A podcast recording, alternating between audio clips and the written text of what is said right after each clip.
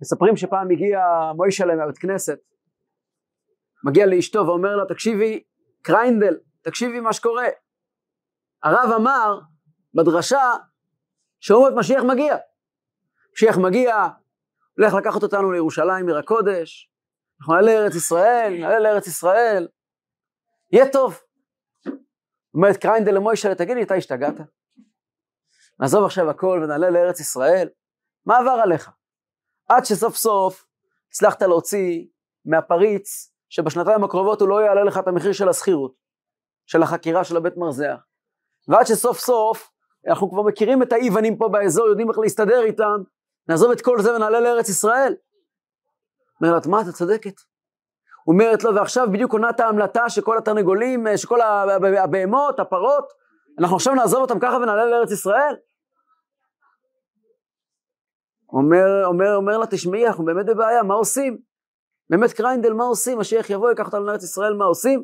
אומרת לו קריינדל, אל תדאג, הקדוש ברוך הוא שהציל את אבותינו, והציל אותנו, וגאל אותנו מפרעה, ומנבוכדנצר, ומאחשוורוש, ומהקוזקים שנה שעברה, הוא גם יציל אותנו מהמשיח הזה. כן, כשלא מבינים מה זה משיח, אז הוא נשמע איום גדול. אז על מה נדבר היום? השיעור הזה, למרות שהוא שני, הוא עומד בפני עצמו, ונשתדל שכל שיעור יעמוד בפני עצמו. אמ, כמובן שמי שלא ראה את השיעור הקודם מוזמן לראות אותו, מה נצפות בו, אבל uh, אנחנו נשתדל שגם מי שישמע רק את השיעור הזה יבין על מה מדברים ויתקדם איתנו קדימה uh, הלאה.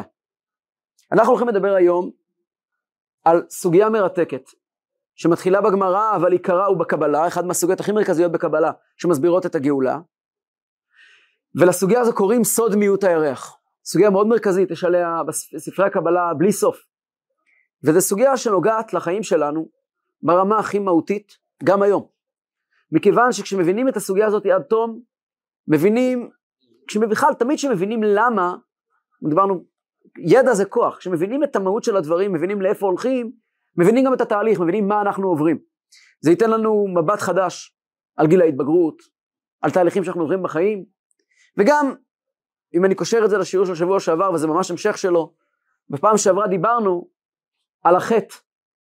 דיברנו על זה שהאלוקים רוצה קשר עם העולם, אני חוזר בקיצור נמרץ, רק מה שנוגע לשיעור הזה, שסיבת בריאת העולם זה, הקדוש ברוך הוא ברא העולם כי הוא רוצה דיאלוג עם העולם, הוא רוצה לדבר איתנו, והדיאלוג הוא עם אנשים לא מושלמים, ואלוקים לא מצפה שנהיה מושלמים, אין כזו ציפייה, אין כזו. אין כזו תקווה ואין כזה חלום, להפך, הקדוש ברוך הוא רוצה אותנו שבורים, ו... ויש מדרש נפלא, שעוד נעסוק בו בהזדמנויות אחרות, אבל הוא מדרש מרכזי, שאומר שכאשר אלוקים ביקש לברוא את האדם, נאמר בתורה, ויאמר אלוקים נעשה אדם, בצלמנו כדמותנו נעשה אדם. מה זה נעשה אדם? למה לא אעשה אדם? האלוקים הוא הרי יחיד. מה זה נעשה אדם? למה לא שומעים רבים?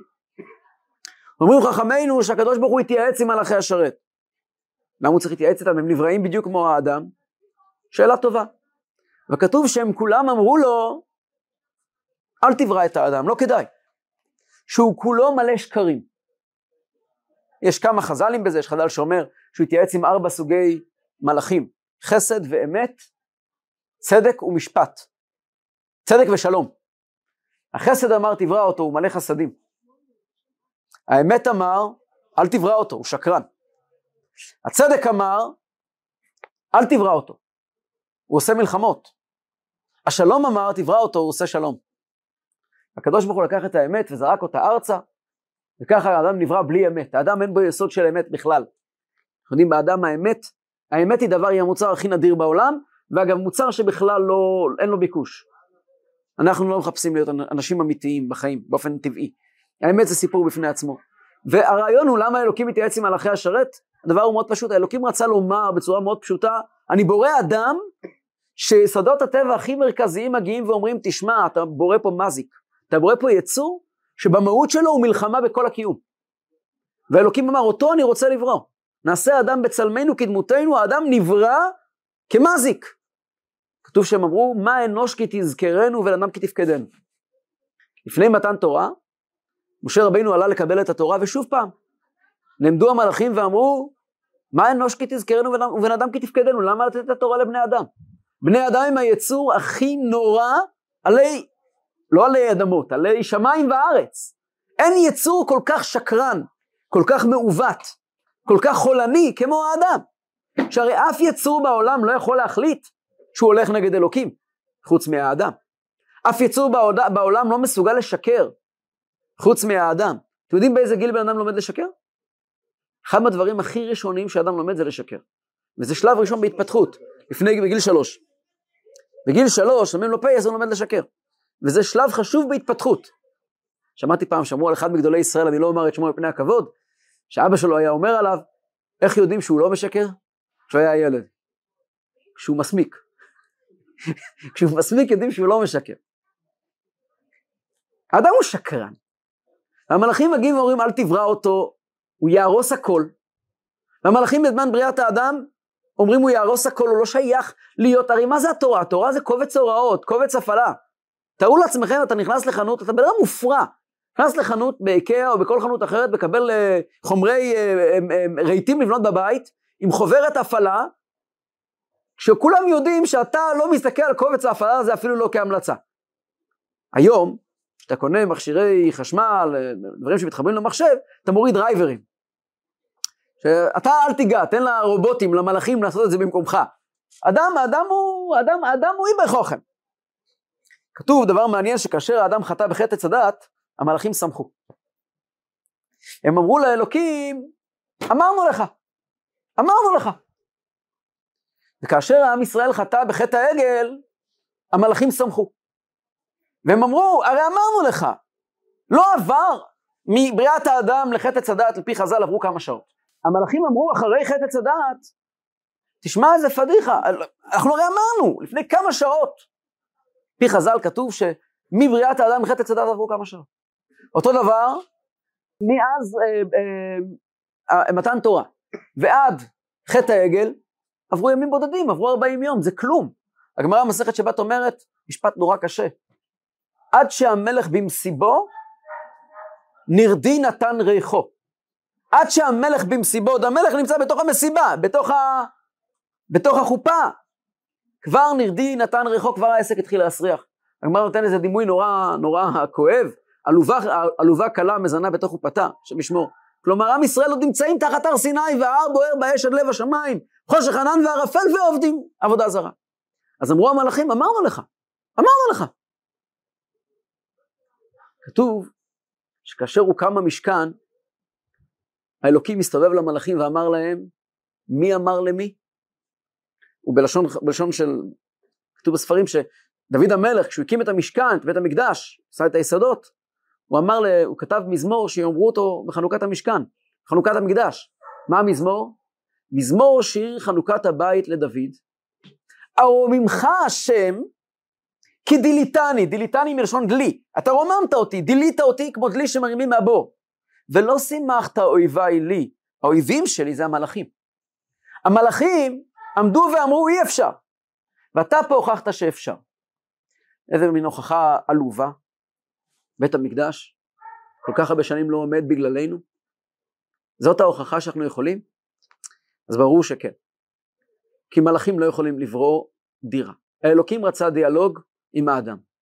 והאדם מחזיר דיאלוג באמצעות בניית המשכן.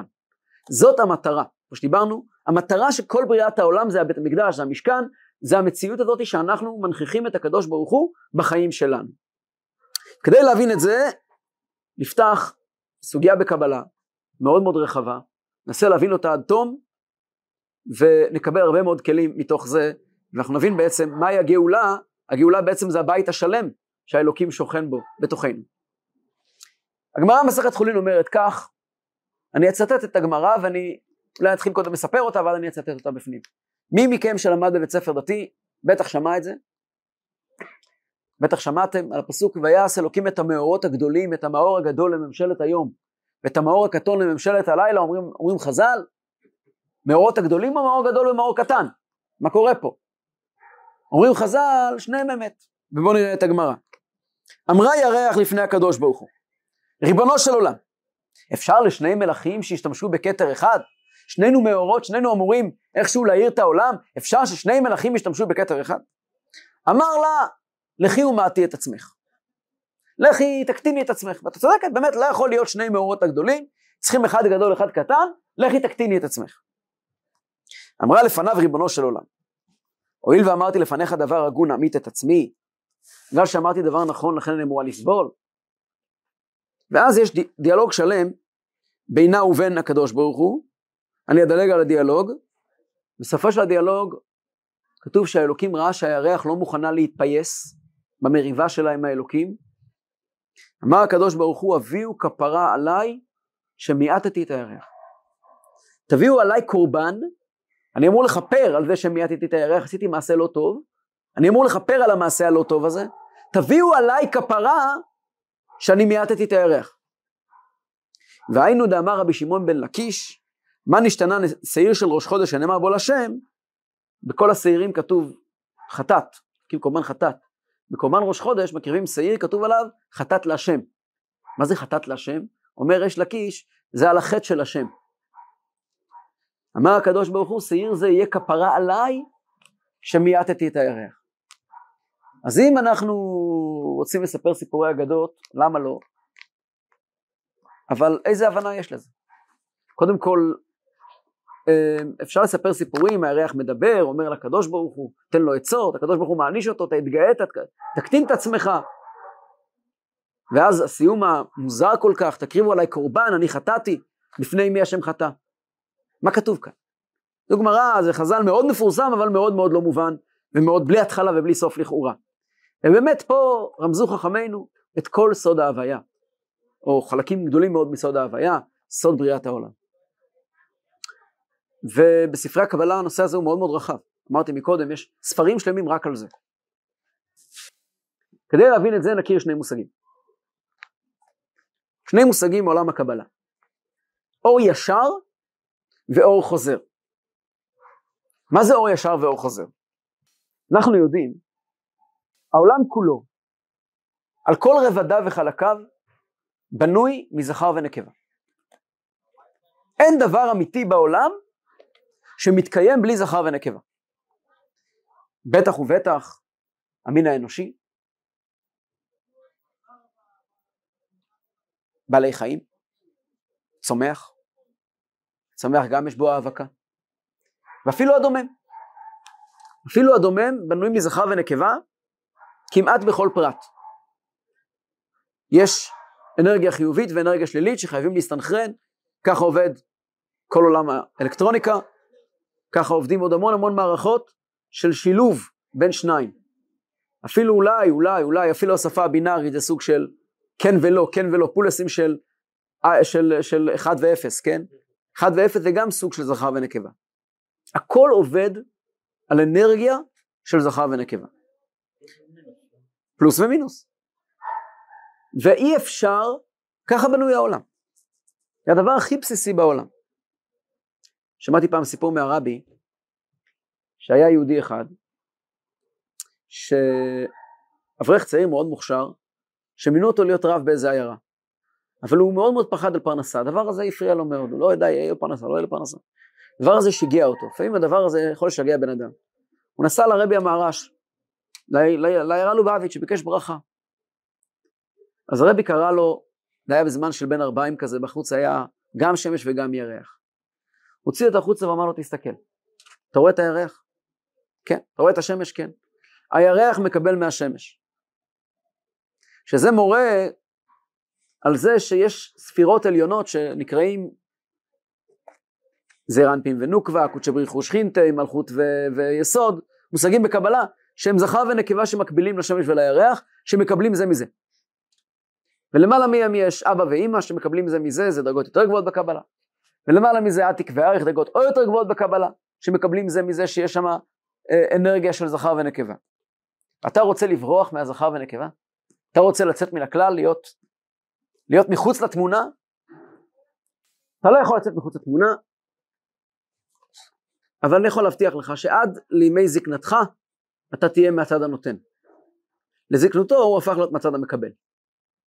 אבל הכל עובד, כל הכלכלה בנויה על זכר ונקבה.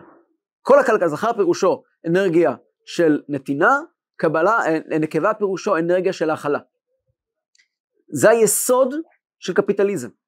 הקפיטליזם מגיע ואומר, אם אתה תיתן לחברה את היכולת להשתחרר ולעבוד, היא תבריא את עצמה. היא תבריא את עצמה. הקומוניזם שהוא נגד הטבע, אומר לא, אין זכר ונקבה, כולם שווים. כשכולם שווים אין כלום. אין דבר כזה כולם שווים. אי אפשר לייצר שום דבר בלי מסמרים וברגים. חייבים אנרגיה של נתינה ואנרגיה של קבלה. מה זה אור ישר ואור חוזר? בתוך העולם ישנם שני סוגי אנרגיות. יש אנרגיה שהיא אנרגיה שכל כולה דבר מאוד ברור ומאוד מאוד חד, שהיא חד צדדית. אני כבר אתן דוגמאות. ויש אנרגיה שהיא מורכבת. אנרגיה שנוצרת מערבוב של כל מיני חומרים. ואני אתן דוגמה הכי הכי אה, רחוקה ונחזור לנושא שלנו. כדי להבין את ההבדל, כדי להבין את ההבדל בין שני סוגי האנרגיה האלה, אור ישר ואור חוזר, או זכר ונקבה, אגב זכר ונקבה בשפה של חסידות נקרא משפיע ומקבל. כדי להבין את ההבדל ביניהם, ניקח הבדל מנושא שהוא קצת אה, מוכר לנו, מתחום אחר לגמרי, אבל זה בדיוק אותו דבר. תורה שבכתב ותורה שבעל פה. התורה שבכתב ניתנה לנו על ידי משה רבינו בזין באדר, יום פטירתו, משה רבינו מסר לעם ישראל 13 ספרי תורה, שאותם הוא כתב בעצם כתב ידו. מאז ועד היום, ספרי התורה מועתקים, אות באות. מאז משה רבינו ועד היום, תיכנסו לכל בית כנסת, אשכנזי, ספרדי, תימני, בלאדי, שמי, מה שתרצו, ספרי התורה נמצאים בארון הקודש, ניגשים אליהם בחרדת קודש, כתובים בהם את אותם הדברים פחות או יותר, והיחס אליהם הוא יחס מקודש, אנחנו מאמינים באמונה שלמה שכל מילה שכתובה בתורה, כך נאמרה למשה רבינו מפי הגבורה, ומי שכופר באות אחת מן התורה, על פי ההלכה, יש לו דין של כופר לכל דבר ועניין. מי שאומר שבתורה יש אות אחת, שמישהו הוסיף אחרי, ש... אחרי משה רבינו, נחשב על פי ההלכה לכופר. תורה שבכתב היא עסק סגור, לא נוגעים בו. חמישה חומשי תורה, מבראשית עד לעיני כל ישראל. בתורה שבכתב אנחנו באמת לא באמת מבינים. את התורה שבכתב נוגעים בה על ידי קריאה. אתה קורא בתורה, אתה מבין מה קראת? או שכן או שלא, זה לא רלוונטי. כמה שתבין אתה לא מבין כלום. אנחנו יודעים שגם עם הארץ מוחלט עולה לתורה, מברך ברכת התורה. ברכת התורה, כי תורה שבכתב לא אמרו לנו להבין, אמרו לנו להגיד. אמרו לנו לקרוא בתורה, אתה לא אמור להבין. אתה רוצה להבין? תבין. כמה שאתה מבין, אתה לא מבין כלום. תגיד. העניין בתורה שבכתב זה בכלל לא ההבנה, לא זה המטרה שלה. כשאנחנו יוצאים בשמחת תורה ורוקדים עם ספר התורה, לא רוקדים כי הבנו את התורה. רוקדים כי יש לנו תורה. התורה היא יותר קמע מאשר ספר לימוד. מוציאים אותה מארון הקודש, רוקדים איתה, שמחים איתה. התלמיד חכם הכי גדול עם העם הארץ הכי גדול, כולם שווים בפני התורה, כולם רוקדים עם התורה אותו הדבר, התורה היא הברית בינינו ובין האלוקים, זה, זה המקום, זה מה שיש לנו, ועם זה צריכים לעבוד את השם. זו תורה שבכתב. התורה שבעל פה לעומת זאת, היא יצור מאוד דינמי. היא ממש ממש לא נמצאת בתוך הספר, להפך. כשהקדוש ברוך הוא נתן למשה רבינו תורה שבעל פה, הוא לא כתב לו את זה. ומשה רבינו גם לא כתב את זה, הוא אמר את זה בעל פה. וכשהוא אמר את זה בעל פה, אלה שהקשיבו היו מוכרחים להבין. ומי שלא מבין, אין לו את זה. ואי אפשר לקרוא טקסטים של תורה שבעל פה בלי להבין אותם, זה לא נחשב לימוד תורה. יותר מזה, חלקים לא קטנים בכלל בתורה שבעל פה, הם חלקים שמתפתחים. תורה שבעל פה יש שבעה חלקים, לפחות שלושה מתוכם אלו חלקים שמתפתחים, ויש בהם השתנות מדור לדור, ובהחלט לרבנים יש מספיק מקום ומרחב, מה המציאו הרבנים? יש להם מספיק מרחב להמציא, כמובן על פי יסודות התורה, אבל זה מותר, זה התפקיד שלהם. כשאתה מגיע לרב, הרב אמור למצוא לך פתרון.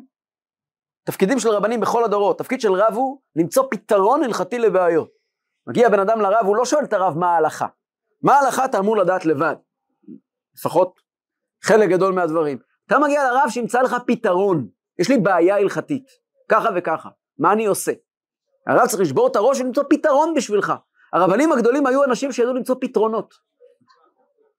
זאת אומרת, התורה שבעל פה היא בהחלט דבר מאוד מאוד דינמי. היא דבר שמתייחס לחיים, היא דבר שנובע מהחיים. הרי אם נפתח את, התלמוד ונפתח את ספרי ההלכה, הם כולם מתחילים עם שאלות הכי פשוטות מהחיים. אני הלכתי ביום, ביום ראשון, יש לי חצר כזאתי, גינה כזאתי, עץ כזה, מה אני עושה בשמיטה, מה אני עושה פה, זה מותר, זה אסור. זה ממש לא תורה מסיני, זה תורה מסיני, אבל זה מתחיל מתוך החיים. התורה שבעל פה מתחילה בסיפור הכי פשוט, הגעתי הביתה, הסתבכתי משהו בין הבשרי לחלבי, כבוד הרב מה אני עושה? הרב יושב, חושב, מחפש בספרים, מנסה ליצור, לחבר דעות, לשאול, לברר, תוך כל הספרים, יושב לילה שלם, מוצא פתרון, מצוין. איפה התחיל העניין? איפה התחיל הדיון? אצלי במטבח. הוא מסתיים בספרים. התורה שבכתב מתחילה בספר ומסתיימת בספר. המילים שכתובות בתורה שבכתב לא משתנות כלום, כמו שהם היו למעלה, ככה הם למטה. זה נקרא אור ישר ואור חוזר. אור ישר זה התורה שבכתב. כמו שהאלוקים אמר אותה, ככה היא ניתנה לנו, אין בזה שום שינויים. חמש, זה כבר אצלנו 3,334 שנים, מצוין. התורה שבעל פה, אם אנחנו נבקר, כתוב שמשה רבינו ביקר בשמיים, הקדוש ברוך הוא אמר לו בוא ניקח אותך לסיבוב. נראה לך דור דור ודורשיו. כתוב שהאלוקים לקח את משה רבינו לביקור בבית המדרש של רבי עקיבא. משה רבינו התיישב בשורה, בשורה השמינית, והוא כותב שהוא, כתוב בגמרא, הוא ישב והוא לא הבין מה מדברים. משה רבינו לא הבין מה מדברים. יושב מקשיב, הוא לא הבין. משה, הוא שומע את רבי עקיבא מפלפל בתורה ומפלפל, ומשה רבינו פשוט אין לו שמץ של מושג על מה האיש מדבר. חלשה דעתו של משה רבינו. הוא אומר, רגע, רגע, זה תורה מסיני או תורה מרבי עקיבא בן יוסף? פתאום מישהו שאל שאלה, שאת השאלה משה רבינו לא הבין, ורבי עקיבא עונה לו, מצטער, זה הלכה למשה מסיני. הפרט הזה הוא הלכה למשה מסיני. ובאותו רגע משה רבינו הבין את כל העיקרון. ישנו לוז שמשה רבינו נתן בסיני, מהלו"ז הזה מתפתח ומתפתח, ובהחלט מתפתח, לא צריכים לפחד לומר את זה. התורה שבעל פה זה התפתחות אדירה של התורה שבכתב, והיא פרה ורבה, היא עד היום פרה ורבה. אבל הכל בזכות זה שיש תורה שבכתב שהיא עמוד יציב, ספר תורה קדוש, ניגשים אליו, נושקים לו בהדרת קודש. אין מול ספר התורה מיוחסים. אין הבנה בספר התורה. בתורה שבעל פה בהחלט כן. זה דוגמה לאור ישר ואור חוזר. אור ישר זה הדבר כפי שהוא, אור חוזר זה המקום שלנו כאן. איפה אנחנו פה בתוך היצירה? אתן דוגמה מעולם אחר, ואז נחזור חזרה להבין מה זה משפיע ומקבל, ונחזור לשמש ולירח. תארו לעצמכם חוויה חסידית. יהודי נוסע לרבי, זה שוב, זה מעולם שלי, אבל אני אנסה לשתף אתכם. יהודי נוסע לרבי כדי לראות את הרבי מתפלל. נכנס לחדר של הרבי או לבית הכנסת של הרבי, רואה את הרבי עטוף בטלית, מתפלל לקדוש ברוך וואו, מה ראיתי? ראיתי את הרבי מתפלל, הוא חוזר חזרה, החברים שלו, כל כולו מואר, הוא ראה את הרבי מתפלל. זה סצנה אחת. סצנה שתיים, הוא נכנס לפגישה עם הרבי. והרבי שואל אותו, תגיד לי, מה שלומך? תגיד לי, מה מציק לך?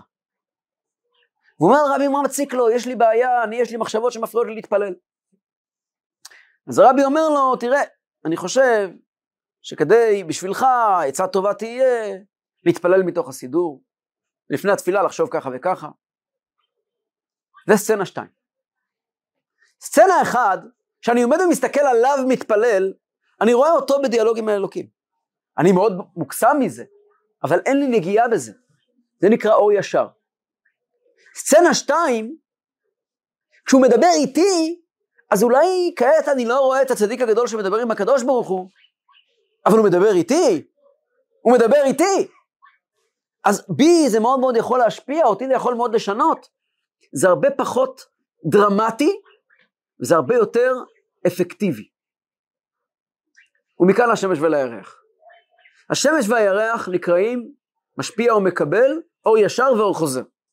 השמש, כשהשמש מאירה לארץ, היא מאירה אור יקרות, אור חזק מאוד. אין לנו תפיסה באור השמש.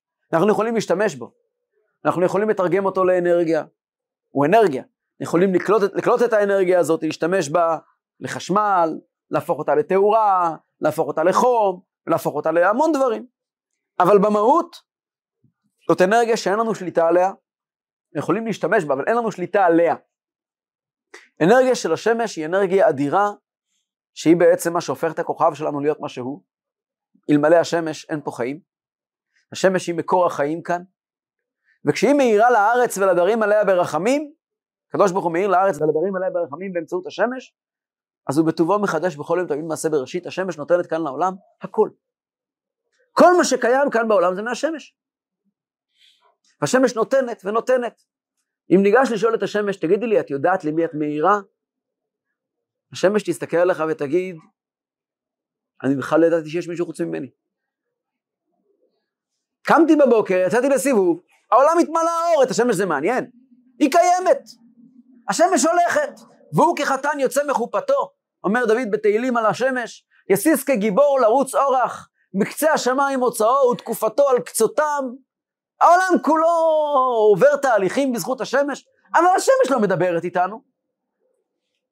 הירח לעומת זאת, ירח במובן העמוק שלו מסמל דבר שהוא מקבל את אור השמש ומתרגם אותו אלינו. אור הירח בלילה, זה אין, אין לירח אור. האור של השמש. הירח עומד מול השמש, הוא מחזיר אור. ואת האור שהוא נותן לנו הוא אור שאפשר לחיות איתו, גם בלילה. אנחנו גירשנו את הלילה. אבל לפני שגירשנו את הלילה, הלילה היה ממשלת הירח. הוא נותן לנו אור מאוד מאוד מאוד מסוים. הירח יודע לקלוט את השמש לפי הצרכים שלו. אבל הירח הוא יצור מאוד מאוד מאוד לא סטטי. הירח הוא דוגמה ליצור דינמי. שוב, מהמבט שלנו, הירח משתנה כל הזמן. יש את הראשון בחודש, והשני בחודש, והשלישי בחודש, כל יום בחודש נראה הירח אחרת. והירח כידוע הוא סמל של נקבה. הירח, השמש הוא עניין של זכר, והוא כחתן יוצא מחופתו, והירח במהות שלה עניינה הוא נקבה, מקבל, הוא מקבל את אור השמש. באמת אה, העניין של חודש הוא דבר מאוד מרכזי גם בעולם של אנשים. אנשים הן בנויות על התחדשות חודשית, כמו, ש... כמו הירח שמתחדש כל חודש. זה המהות, בקבלה תמיד מוזכר הירח כאנרגיה הנשית בעולם קשורה עם הירח, הירח האנרגיה הגברית בעולם, לא הגברית, הזכרית בעולם, קשורה עם השמש. אוקיי, עכשיו נחזור חזרה לתורה שבכתב ותורה שבעל פה. מה אלוקים רצה שיהיה בעולם? תורה שבכתב או תורה שבעל פה? הוא רצה את שניהם. הוא רצה את שניהם. מה של הקדוש ברוך הוא, התורה שבכתב או התורה שבעל פה? שניהם. שניהם. העולם לא יכול להתקיים בלי שני האנרגיות האלה. גם אנרגיה של אור ישר, גם אנרגיה של אור חוזר.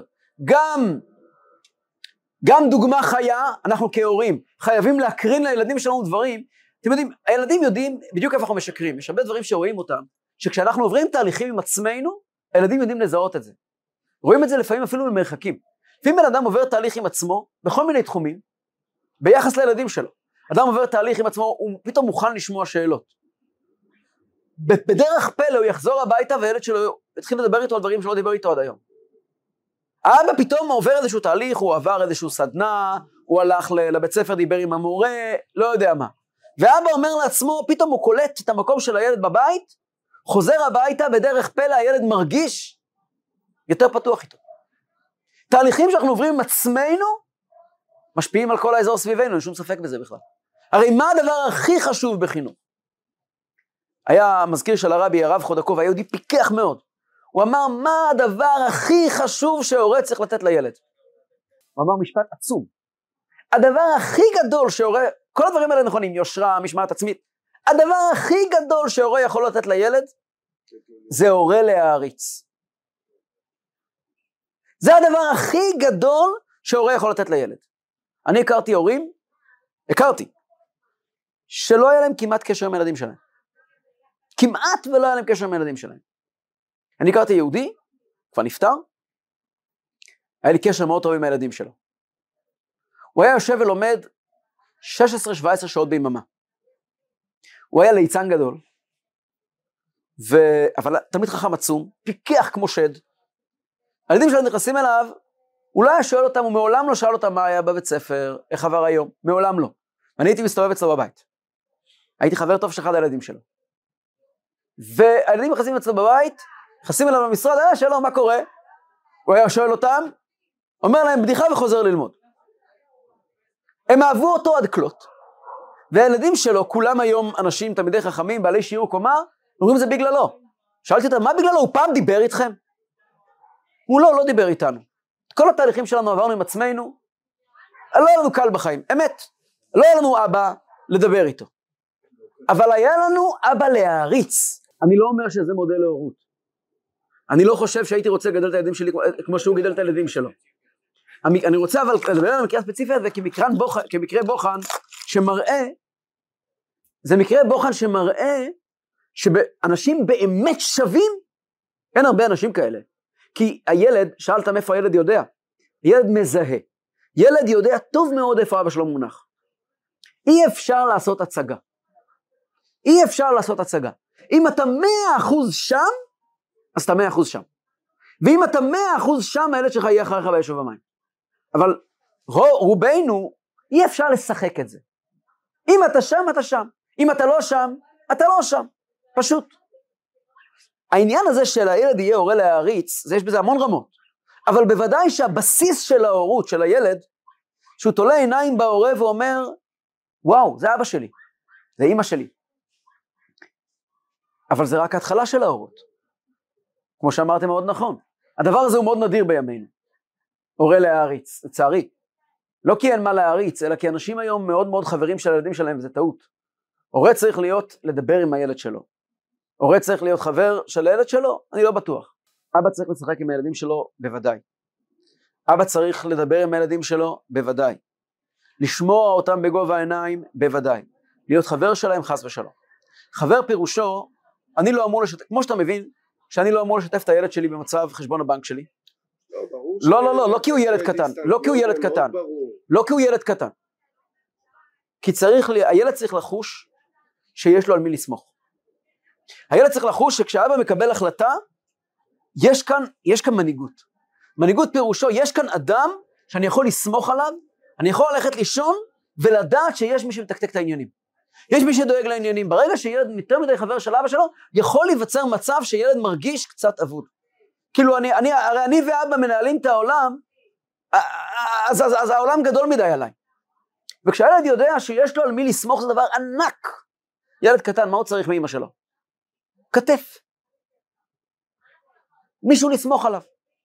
זה אין בזה שום סתירה לזה שהורה צריך לדבר עם הילד שלו, ולשבת עם הילד שלו, ולימדתם אותם את בניכם, לצאת איתו החוצה, וחנוך הנער על פי דרכו, ולשחק איתו, ולטייל איתו, ולהיות פתוח לשאלות, אבל לא חבר. אנחנו לא באותו רמה, לא באותו גובה. ודאי שהורה צריך לדבר עם הבן שלו, נדבר על זה עוד רגע. זה השלב הבא. אבל, כמו במנהיגות, אחד הדברים שגורמים למשבר המנהיגות שכולנו חווים בעולם כולו, בארץ ישראל בפרט, ואם מדברים על אנשים דתיים בפרטי פרטות, מש, משבר מנהיגות נורא, כאשר המנהיג כל היום מסתכל על סקרים. הוא חבר יותר מדי של האזרח. מנהיג שרוצה, לה, יש לו איזה אני מאמין, והוא הולך איתו, ודאי שהוא צריך להיות פתוח וער למצוקות התושבים, אבל אם יש לך אג'נדה, תלך איתה. ואם האג'נדה שלך זה רק כל היום להסתובב ולשמוע מה יש לאנשים לומר, זה מאוד מאוד חמור. אסור לך להיות חבר שלי. ככה גם בבית. בוודאי שאני אמור להיות ער למצוקות של הילדים, ולדבר איתם, ולשחק איתם, ולצאת איתם, והכל, הכל. אבל אני לא אמור לנהל את החיים שלי ולקבוע את העקרונות שלי על פי קריזות של ילד. הוא לא חבר שלי. מצד שני אבל, ויש פה צד שני, יש ירח, זה השמש. אבא צריך להיות שמש, אמא צריכה להיות שמש בבית. אבל גם ירח. מה זה ירח? ירח זה המקום של הילדים בבית. אותו הורה שהוא חי לעצמו ולא מדבר עם הילדים שלו, ומצווה עליהם, הקומוניק- הקומוניקציה בין הורים לילדים בהרבה מאוד מקרים, אתה יוצא לגינה, אתה שומע הורים מדברים עם ילדים. לפעמים הקומוניקציה היא קומוניקציה של פקודות. תעשה, תלך, תראה, תראה. יש מצבים מסוימים, מאוד מסוימים, שצריכים להתנהל ככה. אל תטפס על זה, זה מסוכן. אבל החיים לא יכולים להתנהל ככה.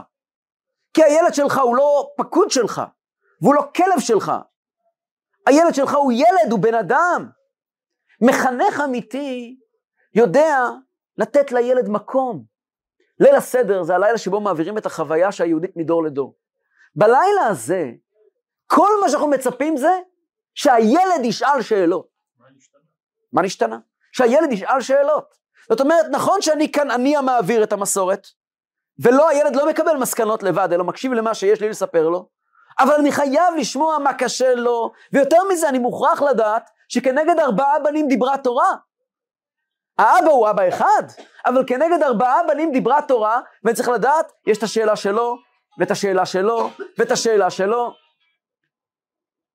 יש לכל אחד שאלה אחרת, לכל אחד מהילדים יש את המקום שלו, את הפינה שלו בבית. אני חייב לתת מקום גם כן לאנרגיה של אור חוזר. מה קורה איתם? לפידבק. שוב, אני לא מתנהל על פי פידבק, אבל אני מוכן, להת... אני חייב לדעת שאני חייב להתייחס לפידבק, ויותר מזה, אני חייב לבנות בבית מקום גדול מאוד בשביל הילדים. מובן? אמרה הירח לפני הקדוש ברוך הוא, הירח זה כל האנרגיה של העולם. השמש זה האנרגיה של האור ישר, של ההתגלות של הקדוש ברוך הוא בעולם. הירח זה האנרגיה של העולם המקום שלנו, הספייס שלנו. אמרה הירח לפני הקדוש ברוך הוא, אתה בראת העולם שעובד על שני עקרונות. שני המאורות הגדולים. העולם עובד על שני עקרונות. עיקרון אחד זה אור ישר, שמש, אתה מתגלה בעולם, עיקרון שני זה אור חוזר, זה העולם מגיב לך. ואתה יודע מה ריבונו של עולם? הירח היה כמו מראה לשמש. העולם מגיב בדיוק לפי המצופה. ילד שמת... ילדים שמתנהגים כמו בובות. אתם פעם ראיתם בובות? יש ילדים שמתנהגים כמו בובות. במצבים כאלה אני ממליץ לפנות לרופא. מתנהגים כמו בובות, מה שנקרא ילד טוב ירושלים. ילד שעושה כל מה שאומרים לו, ילד שלומד, מוציא את הציונים הכי טובים בבית ספר ולא מתחצף אף פעם. אומרים לו כנס למיטה, הוא נכנס למיטה, אומרים לו צא מהמיטה, יוצא מהמיטה, אומרים לו תאכל, הוא אוכל, אומרים לו תפסיק לאכול, הוא מפסיק לאכול. ילד פלס! ילד כזה הוא בוודאי חולה. למה? ירח אומר לקדוש ברוך הוא, ריבונו של עולם, שני מלכים בכתר אחד. אתה רוצה שהאור ישר שלך והאור החוזר שלי ייראו אותו דבר? אתה רוצה עולם, ביקשת, בראת העולם כי אתה רוצה פידבק מהאדם, אתה רוצה דירה בתחתונים, אתה רוצה שהעולם יתחבר איתך. זו מטרת בריאת העולם, שהעולם יתחבר עם הקדוש ברוך הוא, כמו שדיברנו שבוע שעבר. מטרת בריאת העולם זה המשכן. יש לנו חיבור בין העולם לבין הקדוש ברוך הוא. אלוקים, יש לנו בעיה. אולי אני מתחבר איתך, אבל זה לא אני. אני בסך הכל אתה. אומר הקדוש ברוך הוא לירח, את מאה אחוז צודקת, לכי ומעטי את עצמך. מה זה לכי ומעטי את עצמך? לכי ומעטי את עצמך פירושו, אני הולך לתת לך, לעולם, לאנשים, לא סתם space. אני הולך לתת לכם מקום שהוא אנטיתזה אליי. אני הולך ליצור לכם חיים כאלה שלא תראו אותי יותר. אתם הולכים להפסיק לקבל את האור הישר. אתם הולכים להיפרד ממני. זה נקרא לכי ומעטי את עצמך. אתם לא תאירו אור אמיתי, אתם לא תגלו את הקדוש ברוך הוא יותר. ובמילים פשוטות, האלוקים יצר יצור נורא, ושמו אגו. כל זמן שאין אגו בעולם, העולם משקף את האלוקים. האלוקים היוצר ברא עולם מושלם. האלוקים אמר, אני, אתה צודק. אתה צודק, מיסטר ירח, אתה צודק עולם, אתם צודקים, נבראים. מטרת בריאת העולם ליצור קשר בין אלוקים לנבראים, ולכן אין לי ברירה, אני מוכרח לזרוק אותך מהבית. אין לי ברירה, ואני מייצר לך אגו. ואתה תהיה אגואיסט, ואתה תילחם בי. הירח נבהל. הוא אומר, לפי שאמרתי לפניך דבר הגון, אני מקבל כזה עונש? אומר לו הקדוש ברוך הוא, זה לא עונש. זה תהליך. בסיומו של תהליך, האור החוזר, אני כבר, אני כבר אתן כמה דוגמאות לזה, משקף את האור הישר, אני כעת מדבר בקודים, אני כבר אסביר את זה בחיים בצורה נורא פשוטה. זאת אומרת כך, הקדוש ברוך הוא נתן מתנה. תהליך ההתבגרות של ילדים בבית מלווה תמיד במרד. זה מרד גיל שנתיים, זה מרד גיל תשע, זה מרד גיל שלוש עשרה, ומרד גיל 17, מרד על גבי מרד על גבי מרד על גבי מרד.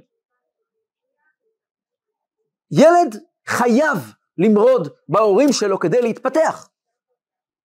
מי שמצפה לגדל בבית שלו דגים, ילדים שעושים כל מה שאומרים להם, בעצם מצפה לגדל ילדים לא עצמאיים. הוא מצפה לקבל, לגדל ילדים שלא יודעים לעמוד על דעת עצמם. וזה יצור נורא חלש. זה יצור שלא יודע לייצר. אף אדם לא יוכל לבנות בעצמו בית ולייצר כלכלה משפחתית ולחנך ילדים בעצמו אם הוא לא יעבור איזשהו מעבר מול ההורים שלו. אין מה לעשות, אלו החיים. יש מיעוט הירח. אומר הירח, אבל עכשיו אני אבוד, אני לבד, אני נתקעתי. נתקעתי לבד. אומר הקדוש ברוך הוא לירח, צודק. תביא עליי קורבן חטאת שמעט איתי את הירח. תתקרב אתה. תביא אתה קורבן, חטאת מלשון החטאה. על כל ההחטאות שלך, תתקרב. כל ראש חודש, כאשר הלבנה מתמעטת וחוזרת וגודלת, זה בעצם סיפור חדש שאומר, אנחנו מתרחקים כדי להתקרב. מספרים על סוחר אה, ממולח יהודי בוול סטריט בקומה 17, בן שלו הקטן, בן תשע, נכנס לבקר אותו. אומר לו הסוחר, יא איבני, אני רוצה איתך שותפות. ומה שותפות? שותפות, אני רוצה את הבן שלי, שותף איתי בעסק. אומר לו הבן, אין בעיה, מה זה אומר?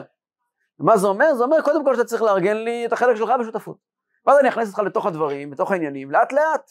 אתה תהיה שותף שווה בשווה, ובסופו של תהליך אתה גם uh, take over, אתה תיקח את ה... אתה תמשיך את העסקים. הגיע הזמן להכניס אותך לעניינים, אבל אני צריך אותך שותף. איך אני אהיה שותף שלך אבא? לא, תן לי 100 דולר. ב-100 דולר תהיה שותף שלי. אבל 100 דולר טובים, כן בן? הילד יורד מהר במעלית, הולך לאימא שלו, אומר, אמא, אבא רוצה 100 דולר. קח 100 דולר. עולה לאבא שלו מהר מהר, נכנס אליו למשרד, אבא הנה 100 דולר. אבא לוקח את ה-100 דולר, פותח את החלון, זורק אותם מהחלון, אומר לו, זה 100 דולר לא לעניין. זה לא 100 דולר טובים. אז הילד מגיע ואומר, אוקיי, אני אנסה שוב, הולך לאמא שלו עוד פעם, תביא 100 דולר, עוד פעם, אבל לא זורק את זה מהחלון. הולך לדודה, 100 דולר, זורק את זה מהחלון. כבר זרק מהחלון כבר כמעט אלף דולר, האנשים למטה כבר חיכו לדולרים שיורדים מהם מהחלון. בסוף, הוא ידע שהוא חייב מהר מהר להגיע, להביא לאבא שלו עד השקיעה 100 דולר. למטה, מתחת לבניין, יש מסעדה. נכנס למסעדה, והוא פונה למנהל מסעדה ואומר לו, אני יכול לעבוד פה כמה דקות, כמה שעות אולי, בתור uh, מלצר? באמריקה מקבלים הרי לפי טיפים. אומר לו, זה לא פשוט להעסיק ילדים. ובכל זאת וזה מנסה לשכנע אותו. אתה יודע מה, אני לא ראיתי, כן ראיתי, יאללה, תעשה משהו. שטוף כלים במטבח. אף אחד לא רואה, אני מסכים. נכנס למטבח, שוטף כלים, עובד קשה, קשה, קשה, נשבר לו כלי, צועקים עליו, וממשיך הלאה. עובד קשה, קשה, קשה, קשה, בסוף מקבל 100 דולר. תופס את המעלית, עולה למעלה לאבא שלו לקומה 17, הנה 100 דולר. אבא שלו פותח את החלון, בא לזרוק את זה, לא, לא, אבא, לא. או, עכשיו אתה שותף שלי. זה 100 דולר טובים. עכשיו אתה שותף שלי. השותפות בין אלוקים לעולם יכולה להיות רק אחרי שאנחנו עוברים תהליך. זה סוד מיעוט הערך. ואם נסכם את מה שאנחנו דיברנו היום, דיברנו על זה שהעולם, הגאולה, זה חיבור של העולם עם הקדוש ברוך הוא. אבל החיבור הזה חייב לעבור דרך תהליך שאנחנו עוברים. כי אחרת זה לא חיבור שלנו עם הקדוש ברוך הוא. ואם אנחנו חוזרים חזרה למודל המשפחתי שהוא הדוגמה לכל דבר, תהליך ההתבגרות שילד עובר זה התנאי היחידי שלו להיות מבוגר. אנחנו מוכרחים לראות את זה, לשוך שיניים, לתת לזה לקרות. כי בסופו של דבר, הדירה בתחתונים שלנו, הגאולה שלנו זה, הוא רואה בנים לבניך שלום על ישראל, שהילדים שלנו גם כן ממשיכים את הדרך שלנו, מקימים משפחה משל עצמם. האלוקים מצפה ליום שבו בני האדם ביחד יגיעו למצב שהעולם יהיה מושלם.